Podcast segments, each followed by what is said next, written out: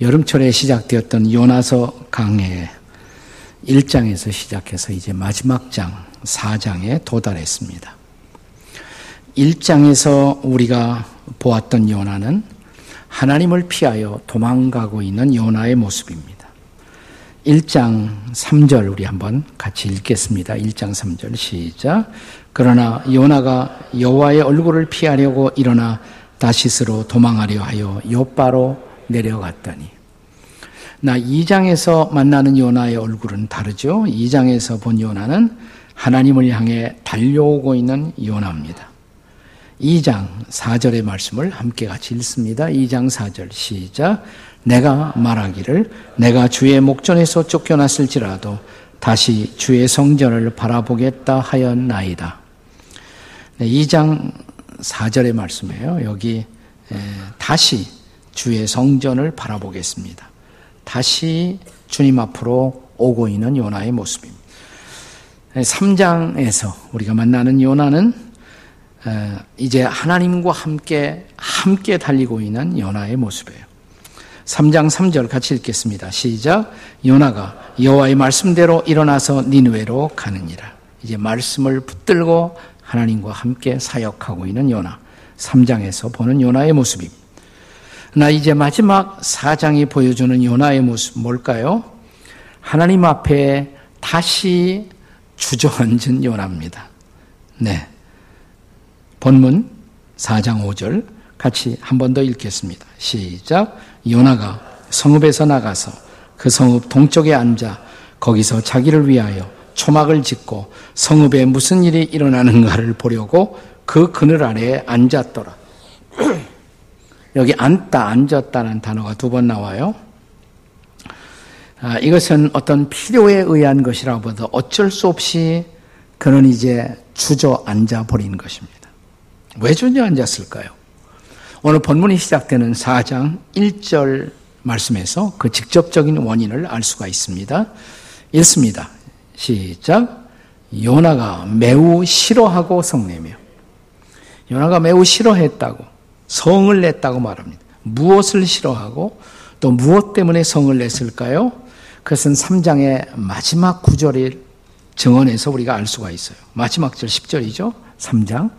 같이 읽습니다. 시작. 하나님이 그들에게 행한 것, 곧 그 악한 길에서 돌이켜 떠난 것을 보시고 하나님이 뜻을 돌이키사 그들에게 내리리라고 말씀하신 재앙을 내리지 아니하시니라. 네, 니누의 성에서 요나가 기대했던 결과가 일어나지 않았기 때문에 싫어하고 화를 내는 거예요.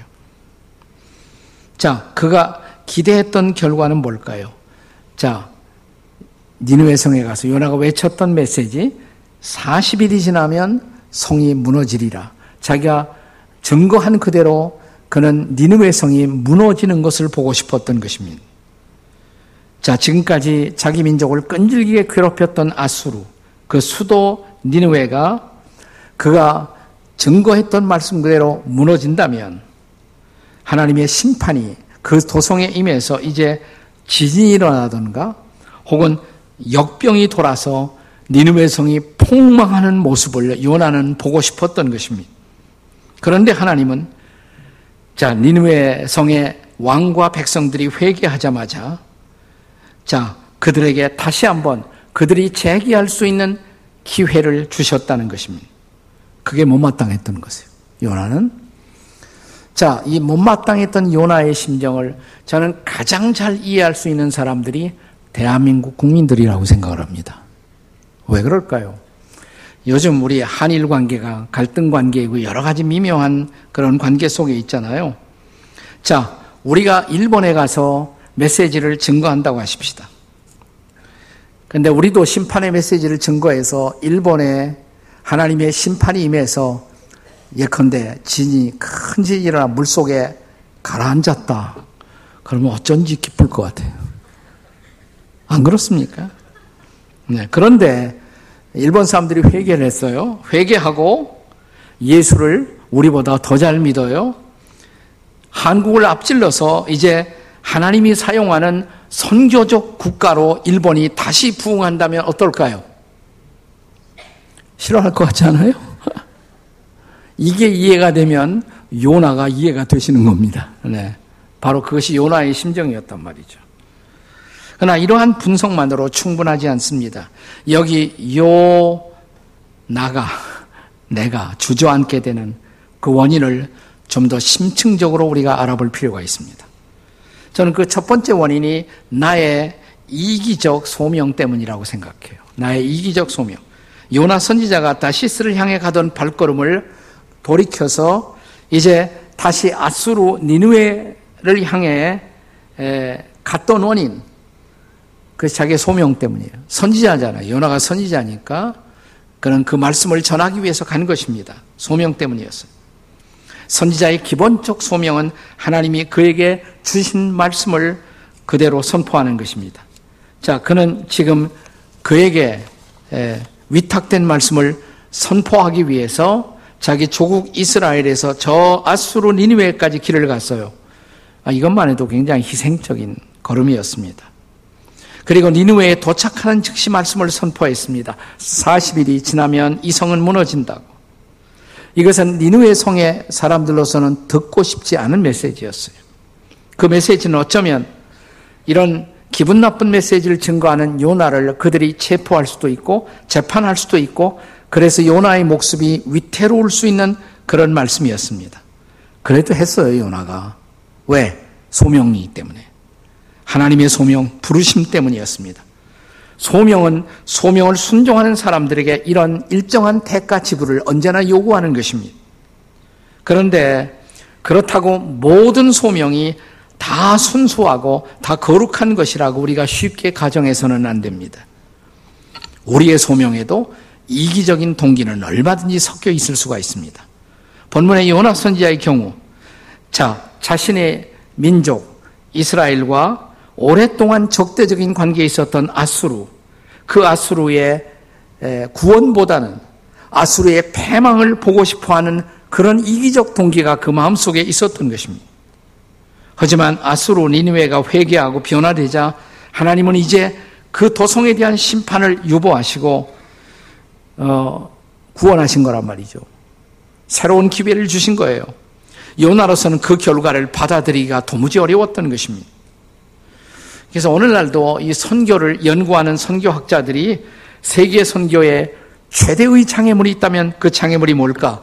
그것을 자민족 중심주의 사상 이렇게 말합니다. 에스노 센트리즘, 자민족 중심주의라고 말합니다. 일종의 민족적 이기심, 이것이 선교의 커다란 방해가 된다는 것입니다. 하지만 하나님의 비전은 우리의 생각보다는 훨씬 높고 넓은 것이죠. 자, 하나님의 아들이신 예수님을 이 땅에 보내실 때 예수님의 비전, 하나님의 비전은 우리 민족뿐만이 아니라 한국뿐만 아니라 이 땅의 모든 민족이 복음을 받아들이고 구원받고 그들이 주님을 따르는 제자가 되는 것이 아니겠습니까? 우리는 이 사명을 가리켜서 The Great Commission이라고 부르죠. 마태복음 28장 19절의 말씀을 그리스도인의 대사명, Great Commission. 잘 아는 말씀 아닙니까? 같이 읽겠습니다. 시작. 그러므로 너희는 가서 모든 민족을 제자로 삼아 아버지와 아들과 성령의 이름으로 침례를 베풀고 여기 우리가 가서 제자화해야 할 민족은 무슨 민족? 모든 민족이에요. 한민족뿐만이 아니에요. 모든 민족, all nations, 모든 민족이라고 그랬어요. 여러분, 역사의 마지막에 펼쳐질 가장 위대한 드라마가 뭘까요? 제가 종종 여러분에게 상기시켜 드리는 말씀. 계시록 7장 9절과 10절이 역사의 마지막 드라마입니다. 한번 같이 읽어 보세요. 시작. 이 일 후에 내가 보니 각 나라와 족속과 백성과 방언에서 아무도 능히 셀 수 없는 큰 무리가 나와 흰 옷을 입고 손에 종려 가지를 들고 보좌 앞과 어린 양 앞에 서서 10절 큰 소리로 외쳐 이르되 구원하심이 보좌에 앉으신 하나님과 어린 양에게 있도다. 아멘. 네. 이게 마지막 비전이에요. 마지막 드라마예요. 여기 하나님과 어린 양이신 예수님의 보좌에서 찬양을 드리고 있는 큰 무리, 흰 옷을 입은 큰 무리. 그들은 누구였습니까? 각 나라, 각 족속, 각 백성, 각 언어군에서부터 구원받고 나와 주님을 찬양하는 위대한 사람들. 이게 마지막 드라마란 말이죠. 자, 이 마지막 드라마, 이 마지막 하나님의 섭리를 실현하기 위해서 그렇다면 예수 믿고 하나님의 자녀가 된 여러분과 저에게, 우리에게 필요한 오늘의 결단은 무엇일까요? 그래서 내 국가만 선교하고 전도하는 것이 아니라 내 국가를 넘어서서, 내 민족을 넘어서서 내 국가만 위하는 이기심을 초월해서 열방을 가슴에 품는 이런 성숙한 헌신이 우리 모두에게 있어야 할 줄로 믿습니다. 이런 헌신이 없이는 우리는 조금 선교하고 조금 전도하다가 내 마음대로 상황이 흘러가지 않는다 판단해 버리면 우리는 주저앉아 버리는 거예요. 그것이 바로 요나가 주저앉은 원인이에요. 그의 소명 속에 이기적인 이기심이 섞여 있었던 것입니다. 자, 요나가 주저앉은 또 하나의 원인. 두 번째는 첫째는 자기의 이기심이고요. 이기적 소명이고 두 번째는 뭐였습니까? 주관적 신관 때문이에요. 나의 주관적 신관. 자, 2절에서의 요나의 고백을 함께 읽습니다. 자, 2절 같이 읽습니다. 시작. 여호와께 기도하여 이르되 여호와여 내가 고국에 있을 때 이러하겠다고 말씀하시지 아니하였나이까? 그러므로 내가 빨리 다시스로 도망하였사오니 주께서는 은혜로우시며 자비로우시며 노하기를 더디하시며 인애가 크사 뜻을 돌이켜 재앙을 내리지 아니하시는 하나님이신 줄 내가 알았음이니이다. 요나는 자 하나님의 명령을 불순종하고 다시스로 가면서 그 과정에서 체험한 하나님이 어떤 하나님이에요? 하나님이 요나에게 그런 요나를 도망가는 요나를 심판해 버린 게 아니라 기회를 주셨잖아요 요나에게 물고기 뱃속에 들어가서도 극적으로 거기서 생존하지 않았습니까? 자, 요나가 지금까지 체험한 하나님, 노하기를 더디하시고 인내하신 하나님을 체험하는 것이에요. 근데 문제는 하나님이 나에게는 노하기를 더디하시고 나에게는 인내를 베푸시는 하나님이시지만 아수르 저 니누의 사람들에게는 그런 하나님이 되기를 원하지 않은 것이에요. 네. 하나님이 나를 사랑하시고 나를 참아 주시는 것은 오케이. 그러나 내 원수를 사랑하고 원수에게 참는 것은 나도 오케이. 그건 원하지 않은 것이란 말이죠. 이게 바로 주관적 신관이란 말이에요. 이기적 신관이죠. 자, 우리가 전도하다 보면 이제 블레싱 계절이 와서 우리가 다시 이웃들을 가슴에 품고 누구를 전도할까 생각하는 계절인데 전도하다 보면 사람들이 예수를 믿지 않는 이유, 그거 하나 때문에 사람들을 하나님이 지옥에 보내신다. 나는 그런 하나님 안 믿어요. 이런 사람 만나십니까? 안 만나십니까? 만나죠. 우리가 그 만나요. 또, 난 하나님의 사랑을 믿지만, 사람을 사랑한다는 것을 믿지만, 하나님이 심판한다. 그건 못 믿어요. 이런 사람들을 만나시죠? 네. 전도를 해봐야 아시지, 전도를 해봐야. 네. 이 지구상의 수많은 일어나는 재앙들을 보면 나는 자비의 하나님, 사랑의 신을 나는 믿을 수 없어요. 이런 사람들 만나죠. 많이 만납니다. 한마디로 말하면 모두가 자기가 믿고 싶은 신을 믿고자 합니다. 성경이 증거하는 믿어야 할 신을 믿는 것이 아니라 내가 믿고 싶은 자기 본위의 신을 사람들은 믿고자 하는 것입니다. 그래서 내가 만들어 놓은 허상의 신을 향해서 그 신을 만들어 놓고 그 신에게 분노하고 화내고 항의하는 것이에요. 요나가 그래서 불평하는 것이에요. 지금 요나의 불평. 유태인 심리학자 가운데 그 자아 실현의 욕구를 말한 에브라함 메슬로라는 사람이 바로 이렇게 이런 상황에 대한 신을 향한 미성숙한 반응, 이런 반응 현상을 가리켜서 이게 바로 요나 신드롬이다. 조나 신드롬. 혹은 요나 컴플렉스. Jonah complex 그랬어요. 내가 만들어 놓은 그 하나님을 향해서 지가 화내고 어, 지가 그러다가 주저앉고 이게 요나 신드롬, 요나 컴플렉스인 것입니다. 우리가 진짜 선교하려면 그래서 진짜 전도를 하려면 이런 요나 신드롬 그리고 요나 컴플렉스를 극복할 수 있을 때 비로소 우리는 진짜 전도를 하고 진짜 선교를 할 수가 있는 것입니다. 최근에 이 한일 관계가 첨예하게 갈등 관계 속에 있는 이때에 한 기독교 언론을 보니까 아주 최근에 저 경상도 아래에 있는 교회 젊은이들이 청년 부원들이 일본에 가서 전도를 했더라고요. 일본에 가서 일본 거리에 가서 전도했어요. 그러니까 전도 지도 나눠주고 또 프랑카드 만들어 갖고 우리는 한국인들 특별히 코리안 크리스찬들은 한국인 그리스도인들은 일본 분들을 사랑합니다. 라는 포스, 프랑카드도 보여주고 전도를 열심히 했어요. 네. 자, 여러분 어떻게 느끼십니까? 한국의 정치인들은 어떻게 느낄까요? 한국의 언론들은 이런 행위를 어떻게 볼까요? 우리가 일본도 사랑해야 되고 일본도 선교해야 된다. 맞습니까? 틀립니까? 어, 크게 한번 해봐요. 맞으면 맞으시면 아멘. 뭐 하나님 기뻐하시죠. 네, 나는 이런 선교를 기뻐한다고 생각해. 근데 그렇지 않으면 하다가 자기가 스스로 좌절해 버리는 거예요. 자, 요나가 지금 주저앉아 버린 또 하나의 원인 세 번째는 나의 육체적 피곤 때문입니다. 육체적 피곤. 자, 5절의 말씀을 함께 읽습니다. 5절입니다. 같이 읽습니다. 시작. 요나가 성읍에서 나가서 그 성읍 동쪽에 앉아 거기서 자기를 위하여 초막을 짓고 그 성읍에 무슨 일이 일어나는가를 보려고 그 그늘 아래 앉았더라 그랬어요. 왜 앉았어요? 무슨 일이 일어나는지 보려고. 자, 얼마 전까지는 하나님의 선지자로서 하나님께 쓰임받는 일꾼이었습니다. 근데 지금은, 에이, 나는 이제 구경이나 할 거야. 방관자의 자리에 섰어요. 모든 것이 귀찮아진 것입니다. 성읍에서 그가 외친 그대로 더 이상 하나님의 심판이 진행되지 않자 그는 하나님의 사역에 대한 모든 기대를 접어버린 것입니다. 그리고 나는 이제 뭐 살고 싶지도 않고 이제는 나도 죽고 싶다. 3절이죠? 자, 요나의 독백 같이 읽습니다. 3절 시작. 여호와여 원하건대 이제 내 생명을 거두어 가소서 사는 것보다 죽는 것이 내게 나음이니이다. 내 뜻대로 상황이 안 된다고 다 귀찮다고 난 그냥 죽어버리고 싶다고. 그런데 마침 뭐가 하나 보여요. 박농쿨 그늘이었어요. 박농쿨 그늘.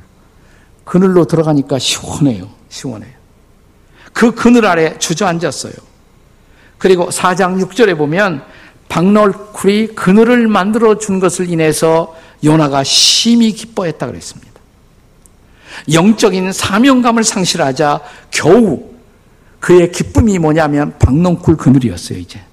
사람들이 구원받고 하나님이 역사하시고 이게 기쁨이 아니라 박농쿨 그늘. 아유, 이거라도 좋다. 박농쿨 그늘. 그는 육체적으로도 너무 지쳐 있었고 육체적으로도 피곤함 속에 있었던 것입니다. 우리는 이런 육체적인 원인을 쉽게 아무것도 아닌 것으로 판단해서는 안 됩니다. 우리의 영적인 좌절 혹은 영적인 낙심이 반드시 영적인 원인에만 있는 것은 아닙니다. 때로 육체적 원인이 우리의 영적 기상도를 좌우할 수가 있습니다. 신학자들은 인간의 요소가 몇 가지 요소로 인간이 만들어져 있나? 가장 대표적인 것이 두 가지가 있어요. 이분설, 삼분설. 인간은 두 가지다, 세 가지다. 이분설은 영혼과 육체 두 가지다. 삼분설은 영, 혼, 몸 세 가지로 됐다.